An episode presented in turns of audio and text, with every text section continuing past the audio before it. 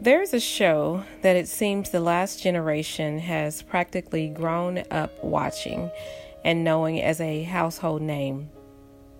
Many having a dream to be a part of this show and win the title American Idol. I won't go into any guilt or conviction about whether we should watch the show because it uses the term idol, indicative of what we idolize in our culture.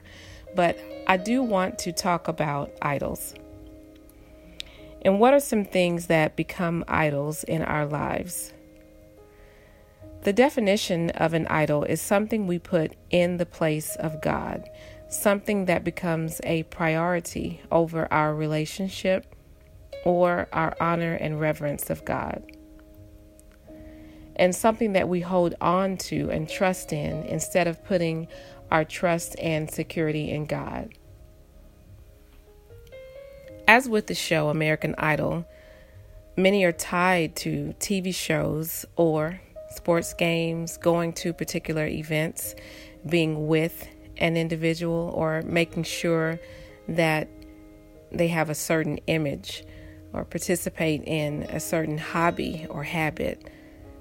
But what we have to be careful with is that those things don't become idols and take the place that God should have in our hearts and with our time. One thing we can do is um, kind of have a check, an idol check, look at our lives to see if this thing is an idol to us. We can ask, what happens when you suddenly lose access to this thing or person?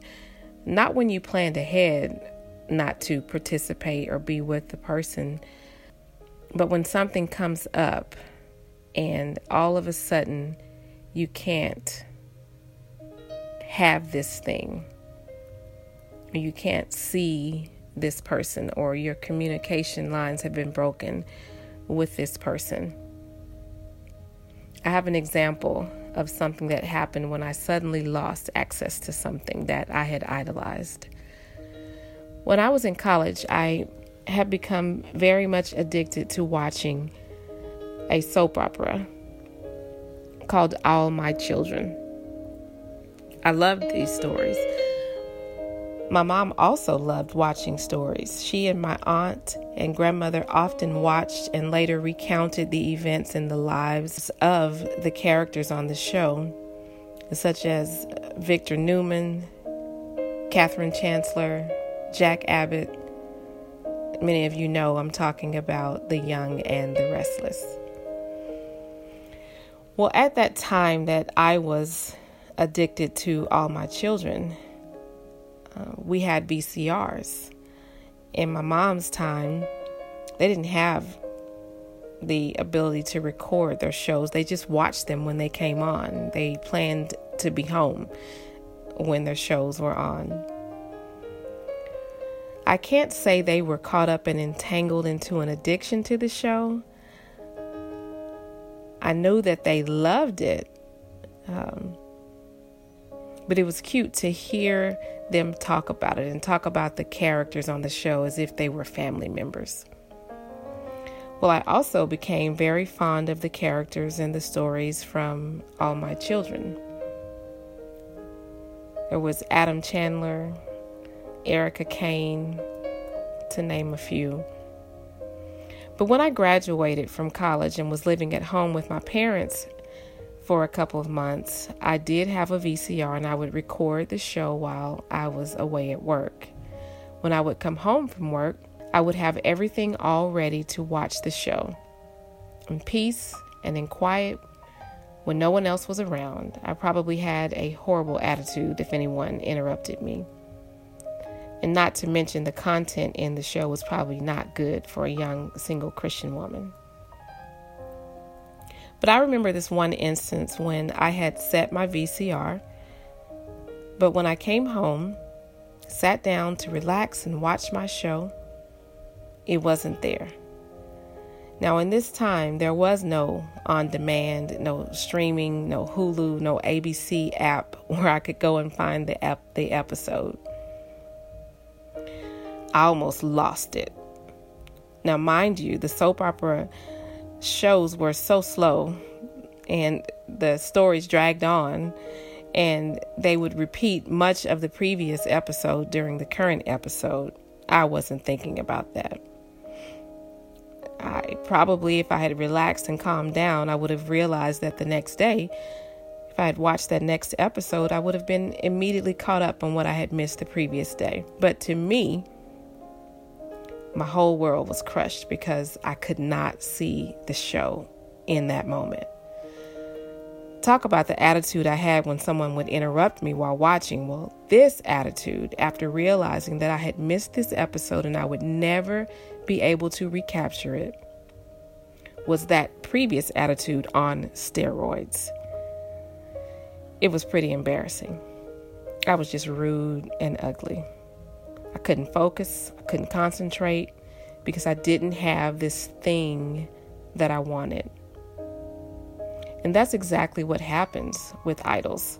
Things that we place in, in importance before God, before the things that He wants us to do for Him or in representing Him.